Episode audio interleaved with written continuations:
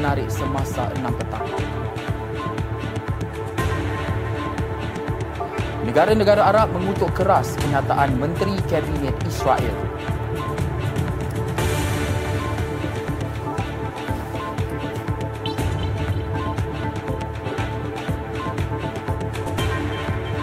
Aliran pantas pelbagai lorong dilaksana, pengguna tidak lagi perlu berhenti.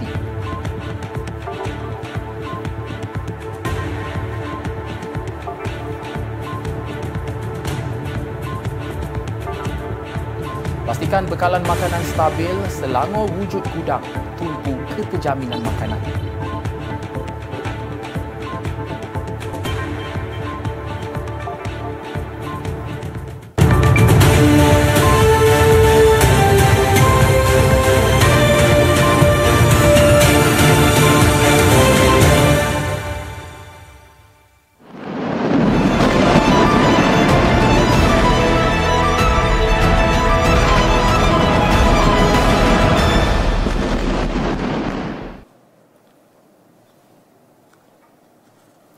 Assalamualaikum dan salam sejahtera. Perdana Menteri Negara Haram Israel tetap angkuh menolak gesaan yang semakin meningkat untuk gencatan senjata di Gaza. Alasan diberikan mereka menuntut semua 240 tebusan yang ingin ditawan pejuang Hamas semasa serangan 7 Oktober dipulangkan. Malah pasukan tenteranya yang mengatakan mereka ingin memperhebatkan operasi terhadap pejuang Hamas. Tentera Zionis telah menggunakan gabungan tentera darat bersama-sama dengan kuasa udara dan tentera laut untuk menggempur Gaza dan memperdalam pencerobohannya. Ia bertujuan memusnahkan infrastruktur Hamas dan membunuh pemimpin kanan serta sistem perintah dan kawalannya. Timbalan Ketua Majlis Keselamatan Negara Israel, Itamar Yar, turut mendakwa pada masa ini tentera tidak menghadapi tekanan masa yang sama seperti dalam operasi sebelum ini di Gaza. Malah menurutnya operasi semasa akan diselesaikan dalam tempoh 3 hingga 4 minggu.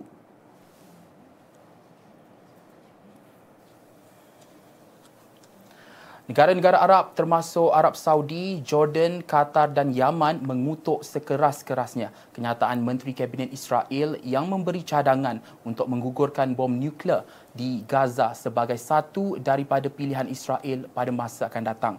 Menurut Kementerian Luar Arab Saudi, kegagalan untuk segera memecat menteri itu dan hanya menggantung tugasnya mencerminkan sikap Israel yang tidak peduli terhadap nilai kemanusiaan, etika, agama dan undang-undang. Jordan juga mengecam kenyataan itu dan menyifatkan sebagai seruan untuk pembunuhan beramai-ramai dan jenayah kebencian yang tidak boleh diabaikan. Seterusnya, jurucakap Kementerian Luar Jordan, Sufian Al-Qudah berkata, kenyataan sedemikian merupakan pelanggaran undang-undang antarabangsa dan kemanusiaan yang memerlukan masyarakat antarabangsa mengambil tindakan segera membanterasnya. Kementerian Luar Qatar pula berkata ancaman itu merupakan hasutan serius untuk melakukan jenayah perang. Qatar turut mengecam tindakan Israel yang tidak memecat menteri itu. Sementara itu, Yaman menerusi kementerian luarnya juga mengecam kenyataan pegawai Israel yang disifatkan mencerminkan tahap kebencian dan ekstremisme yang belum pernah berlaku sebelum ini. Yaman menggesa masyarakat antarabangsa untuk menghentikan retorik perkauman dan menghasut serta jenayah terhadap penduduk Palestin.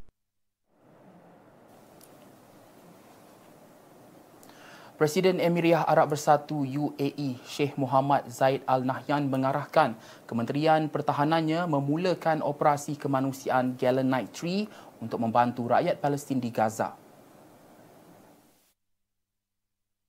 Beliau mengarahkan operasi kemanusiaan itu dijalankan dengan kerjasama rapat Bulan Sabit Merah UAE, Yayasan Khalifah Zayed Al Nahyan, Yayasan Amal Kemanusiaan Zaid dan institusi-institusi UAE yang lain. Syekh Muhammad Zaid juga mengarahkan supaya bantuan sukarelawan disediakan untuk doktor-doktor yang berdaftar dengan Kementerian Kesihatan dan Pencegahan Jabatan Kesihatan Abu Dhabi serta untuk sukarelawan yang berdaftar dengan Bulan Sabit Merah UAE.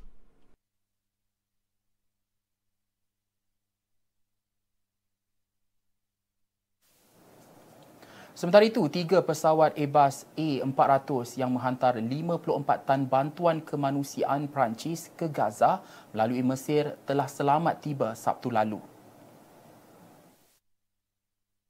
Perancis dengan tiga kapal tentera laut di Timur Mediterranean turut bersedia untuk bertindak balas terhadap situasi yang semakin meruncing. Pengumuman itu dibuat ketika Menteri Luar Perancis Catherine Colonna menggesa gencatan senjata kemanusiaan segera semasa perjalanan ke Doha dan memberi amaran supaya tidak membenarkan konflik merebak di rantau itu. Kami selalu Menteri Pertahanan Lee Cornu mengumumkan kapal pengangkutan helikopter kedua Dixmude turut akan dihantar.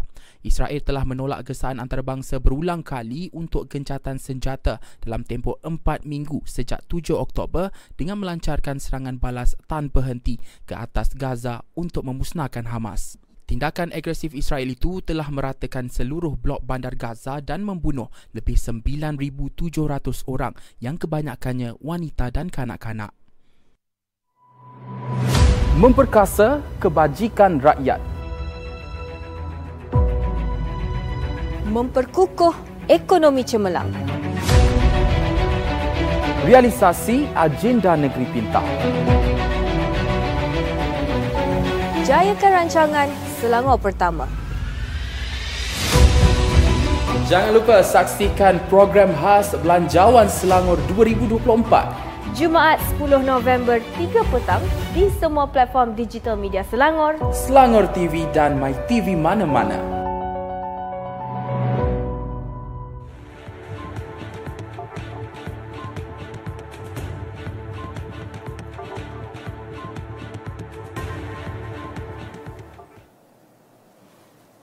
Bertemu kembali, Perdana Menteri Datuk Seri Anwar Ibrahim berkata hubungan baik Malaysia dan Mesir membolehkan bantuan kemanusiaan dari negara ini dihantar kepada rakyat Palestin.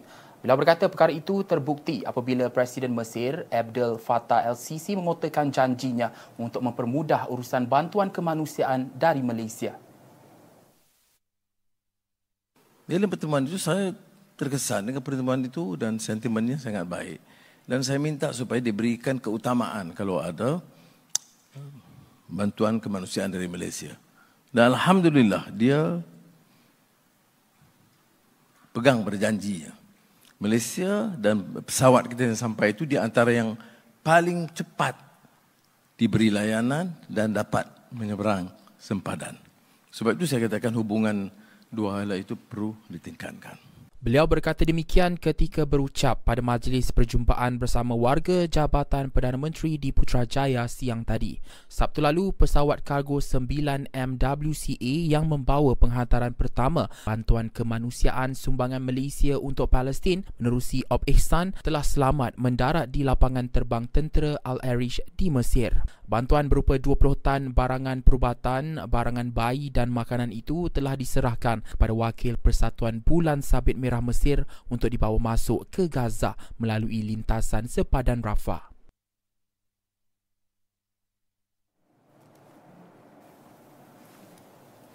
Baiklah seterusnya pengguna lebuh raya tidak lagi perlu berhenti atau memperlahankan kenderaan bagi membuat bayaran tol.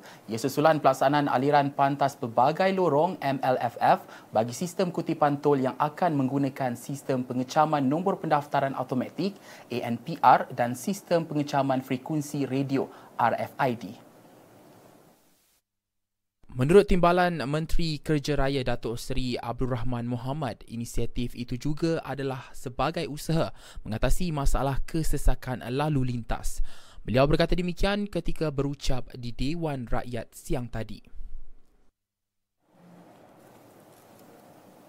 Sementara itu, Kementerian Pendidikan Tinggi KPKT bersedia mengkaji syarat kemasukan ke program ijazah sarjana muda pendidikan sekiranya terdapat keperluan. Timbalan Menterinya, Datuk Muhammad Yusof Abdal berkata pihaknya sentiasa melihat kesesuaian sesuatu program atau ijazah yang ditawarkan mengikut keadaan semasa. Uh, sememangnya di Kementerian Pendidikan Tinggi kita sentiasa melihat kepada kesesuaian ataupun relevannya sesuatu program ataupun ijazah yang kita tawarkan itu mengikut keadaan semasa. Makanya cadangan yang berhormat kita akan lihat sekiranya ada keperluan dan kesesuaian kita akan insya Allah mengambil kira. Tambah Datuk Muhammad Yusof, kementeriannya dari semasa ke semasa akan membuat penambahbaikan dan semakan syarat kemasukan supaya lebih sesuai dan relevan keadaan semasa. Beliau berkata demikian ketika menjawab soalan tambahan Ahli Parlimen Kuala Krai Abdul Latif Abdul Rahman di Dewan Rakyat siang tadi. Abdul Latif mengajukan soalan berkenaan sama ada kerajaan bercadang untuk menyimak semula syarat kemasukan ke program ijazah sarjana muda pendidikan bagi memartabatkan tahap profesionalisme perguruan. Sebanyak 2,072 pusat latihan berteraskan standard kemahiran pekerjaan kebangsaan NOS dibangunkan setakat ini. Timbalan Menteri Sumber Manusia Mustafa Sakmud berkata usaha itu dilakukan bagi memenuhi permintaan dan kehendak industri sekaligus menjadi rujukan utama kepada institusi latihan. Melalui industri-led body ini, pakar-pakar dan pengamal industri memberikan input dan terlibat secara langsung bermula dari peringkat awal pembangunan NOS yang dan yang seterusnya digunakan sebagai standard rujukan dalam membangunkan kurikulum program TVET kita.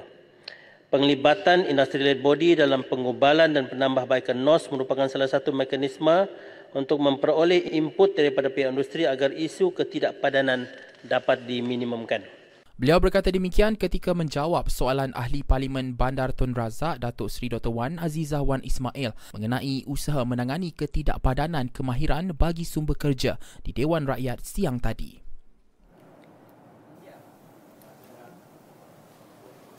Polis menahan tiga lelaki dan dua wanita selepas disyaki mencuri kabel milik Telekom Malaysia TM dianggarkan bernilai RM8,500 di Sungai Rambai Jasin semalam. Ketua Polis Melaka Datuk Zainul Samah berkata kesemua suspek berusia antara 19 dan 37 tahun itu ditahan di sekitar daerah Jasin serta Muar dan Tangkak Johor. Beliau berkata ujian saringan air kencing mendapati seorang daripada mereka positif dadah jenis metafetamin. Menurutnya, tangkapan dilakukan susulan satu laporan polis dibuat seorang juruteknik TM pada 1.45 pagi semalam setelah menerima maklumat daripada sistem alam fiber berkaitan kerosakan kabel di Sungai Rambai Jasin. Pemeriksaan yang dijalankan di lokasi mendapati terdapat kabel lebih kurang 250 meter telah dipotong. Datuk Zainal berkata turut dirampas dua kenderaan, lapan gulung kabel telekomunikasi dan beberapa peralatan yang dipercayai digunakan bagi memotong kabel.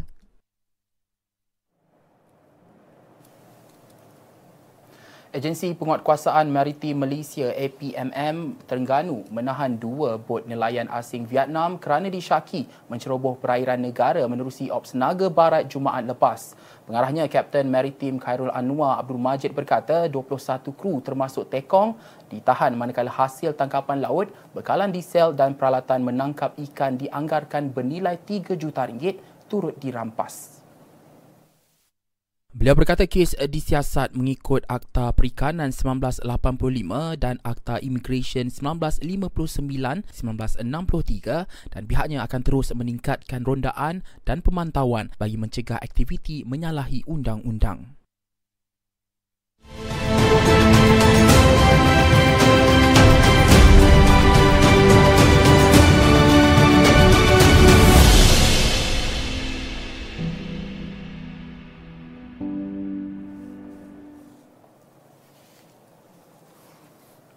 Bela isu keterjaminan makanan masih menjadi tumpuan yang membelenggu rakyat di negara ini.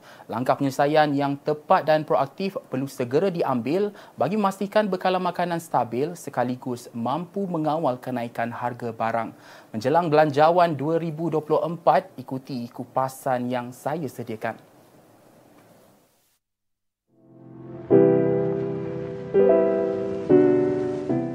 Pada 2023, kerajaan negeri memperuntukkan sejumlah 7.9 juta ringgit bagi sektor pertanian.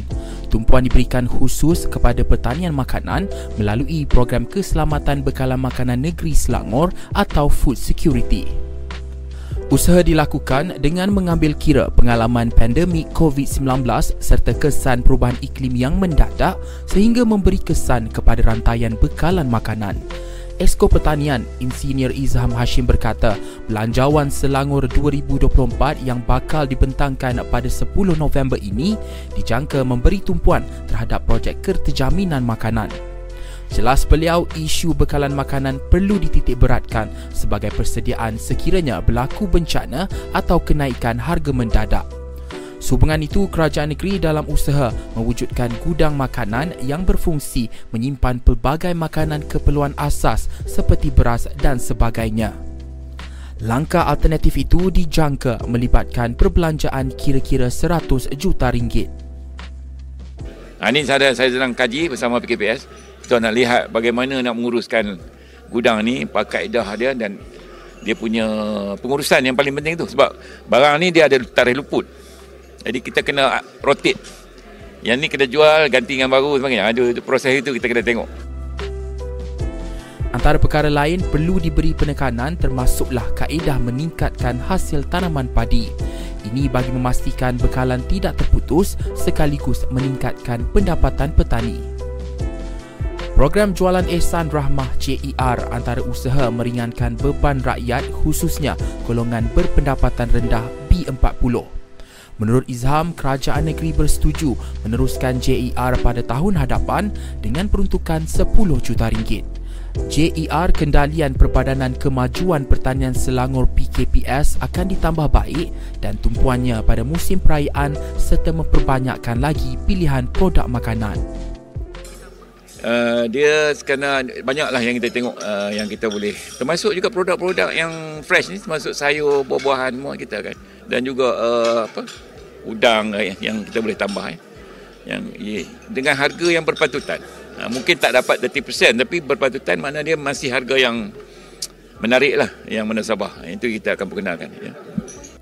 Sejak dilaksanakan bermula September 2022, JER telah memberi manfaat kepada lebih 5 juta penduduk. Saya setuju program ni uh, dibuat acap kali. Sebelum ni pun saya dah uh, join sebelum ni jadi banyak membantu uh, rakyat lah. Alhamdulillah murah and then uh, terbaik lah. Orang kata okey lah sama macam kat luar kualiti dia. Tak ada masalah setakat ni. Um, sangat bagus lah. Saya rasa benda ni perlu berulang sampai bila-bila lah. Sebab sekarang pun kos tinggi kan. Sekarang beras pun harga dah mahal kan. So hari ni kalau boleh ingat beli dua tapi tak dapat satu je. Apa Alhamdulillah lah. So kurang-kurangnya ada. Kualiti barang dia sama. Lebih kurang kat luar-luar jugalah. Beras mahal ke murah ke. Saya rasa lagi cantik beras ni lah rasanya. Ha, sebab Walaupun dia murah tapi barangnya cantik. Ah, tu saya suka.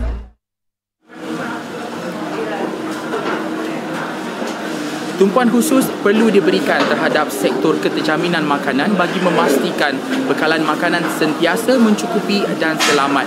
Pada masa sama, ia juga membantu meningkatkan pendapatan ekonomi dan mengamalkan pertanian lestari selari pelan transformasi agro Selangor atau PETA. Isu belanjawan Selangor 2024 bakal menjadi tumpuan penting untuk kerajaan negeri menunjukkan usaha untuk menangani isu ini. Saya Alif Akal Muhammad melaporkan untuk Selangor TV. Lagi berita tempatan, Kerajaan Selangor akan menyalurkan bantuan segera kepada setiap isi rumah yang terjejas akibat banjir di negeri ini. Datuk Menteri Besar Datuk Seri Amiruddin Syari berkata bantuan keuangan sebanyak RM500 itu bagi meringankan beban yang ditanggung mangsa. Namun isunya saya sedang dapatkan report apakah langkah-langkah yang telah diambil untuk mengelakkan daripada hal ini.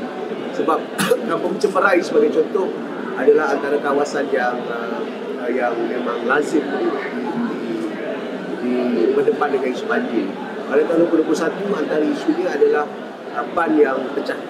Dan kali ini saya nak tengok adakah ban itu pecah lagi sekali ataupun tidak walaupun kita dah mengubah kaedah Uh, pembinaan ban tersebut. Uh, kalau dikatakan puas hati saya tak saya saya puas hati daripada segi maklum balas kita, respon kita menangani search and rescue serta tempat-tempat pembinaan tapi saya belum puas hati lagi uh, apakah langkah-langkah yang telah diambil sebab saya nak tengok sejauh mana tempat-tempat yang biasa hotspot itu telah diambil tindakan walaupun arahan kita dah keluarkan sebulan yang lepas. Sementara itu, Menteri Besar Selangor Pemerbadanan atau MBI turut menyalur bantuan awal kepada mangsa terjejas banjir yang ditempatkan di tiga pusat pemindahan sementara PPS iaitu Sekolah Kebangsaan SK Bangi, SK Semenyih dan Dewan Komuniti Taman Gemilang Sepang. Ketua Tanggungjawab Sosial Corporate dan Komunikasi Corporate MBI, Ahmad Azri Zainal Nur berkata, agihan sumbangan semalam meliputi 10 karton air mineral, 5 kotak makanan kering dan 20 unit toto bagi setiap PPS. Beliau memaklumkan bantuan sama akan dihulur ke empat lagi PPS di Sepang dan Petaling hari ini yang menempatkan hampir 500 mangsa. Menurutnya, PPS tersebut adalah Dewan Kampung Datuk Ahmad Razali, Dewan Majlis Pengurusan Komuniti Kampung MPKK Kampung Jenderam Hilir, Sekolah Menengah Kebangsaan SMK Dengkil dan Dewan Serbaguna Kamelia Putra Haid. Setakat pagi tadi, tujuh PPS beroperasi bagi menempatkan 603 mangsa daripada 162 keluarga akibat banjir susulan hujan berterusan yang melanda hulu langat Sepang dan Petaling.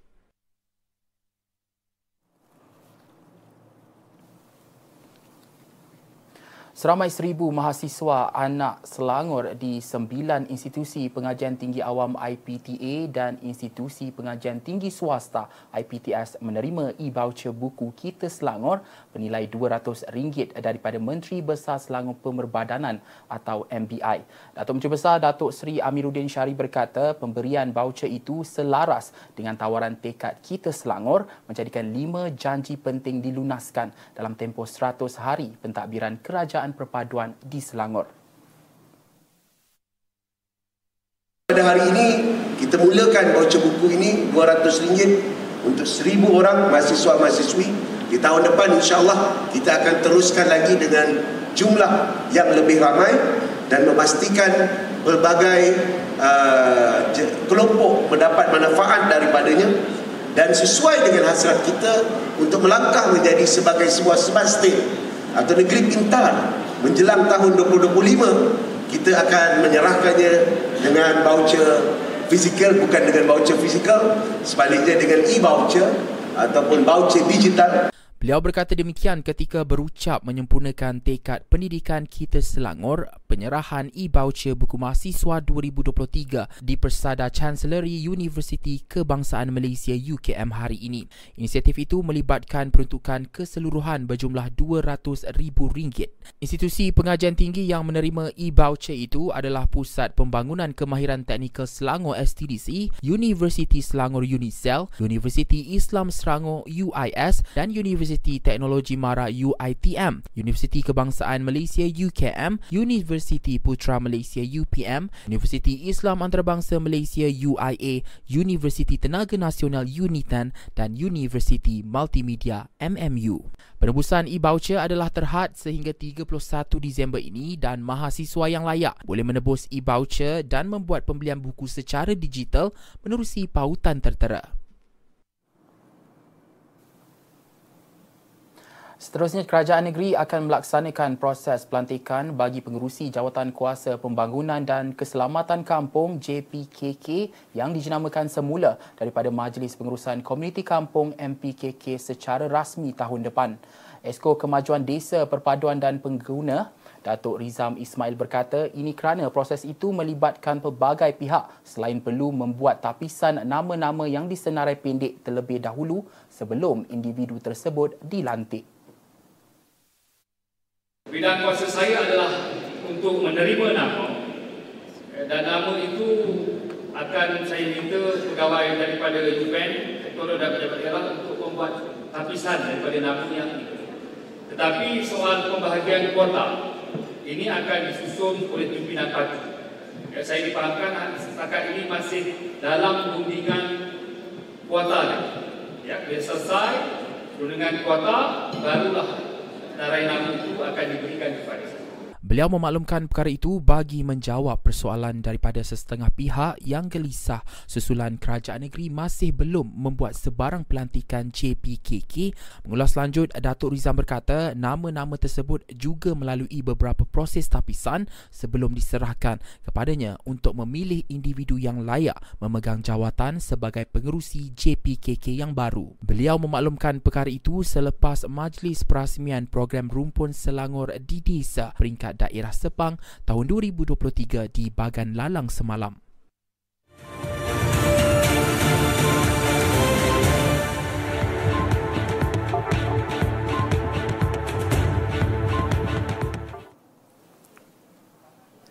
Kita beralih pula ke perkembangan sukan. Pasukan bola keranjang Negeri Sembilan berjaya mempertahankan kejuaraan mereka pada kejohanan bola keranjang kebangsaan Piala Agong bagi kategori lelaki dan wanita di Stadium Persatuan Bola Keranjang Malaysia.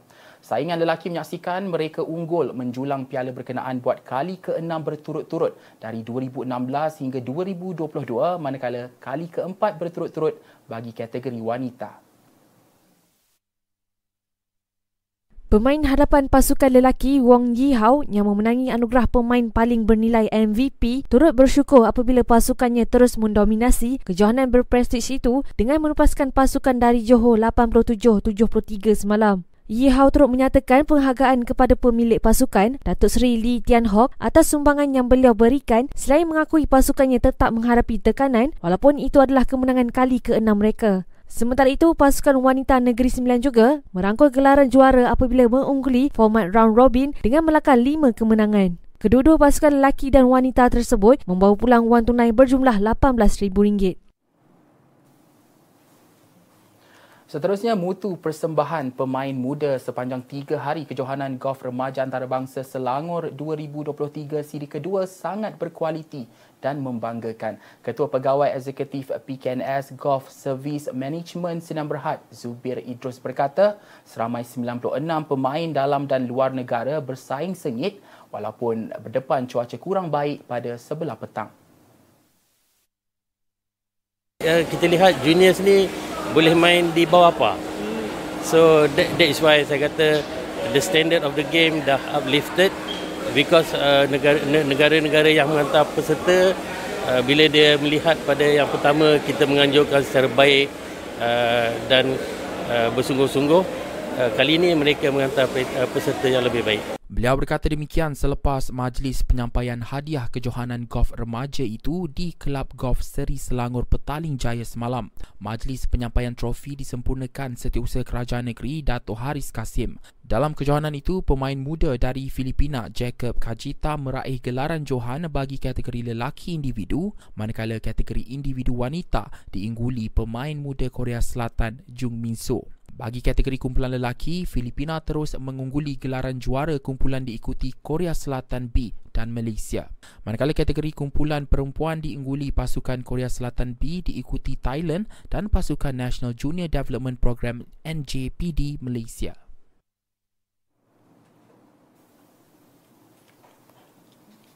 Kita ke perkembangan global. Drama tebusan membabitkan seorang kanak-kanak di lapangan terbang Hamburg, Jerman berakhir selepas 18 jam. Polis Jerman berkata suspek menyerah diri kepada pihak berkuasa sebelum ditahan untuk siasatan lanjut.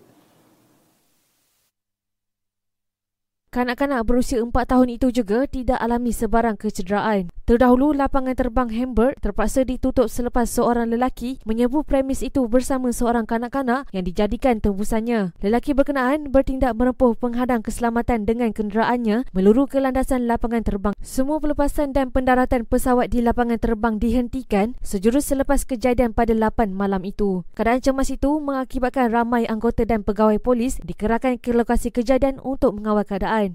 Siasatan awal mendapati insiden itu berkemungkinan mempunyai kaitan dengan pertikaian hak penjagaan anak. Sebanyak 286 penerbangan yang membawa lebih 34,500 penumpang terjejas berikutan insiden berkenaan.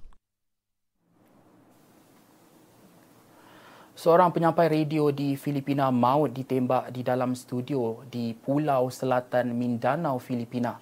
Juan Jumalun yang juga seorang wartawan adalah antara wartawan keempat yang dibunuh sejak Presiden Ferdinand Marcos mengambil ahli jawatan pada Jun 2022. Kejadian berlaku ketika mangsa yang berusia 57 tahun itu berada di stesen radio rumahnya. Suspek dikatakan ke studio dan berpura-pura ingin membuat pengumuman menerusi stesen radio berkenaan namun secara tiba-tiba suspek melepaskan tembakan di bahagian kepala mangsa. Bagaimanapun, mangsa disahkan meninggal, meninggal dunia semasa mendapatkan rawatan di hospital. Motif kejadian masih dalam siasatan. Dalam pada itu, pembunuhan dalam kalangan wartawan di Filipina mendapat kecaman Kesatuan Kebangsaan Wartawan.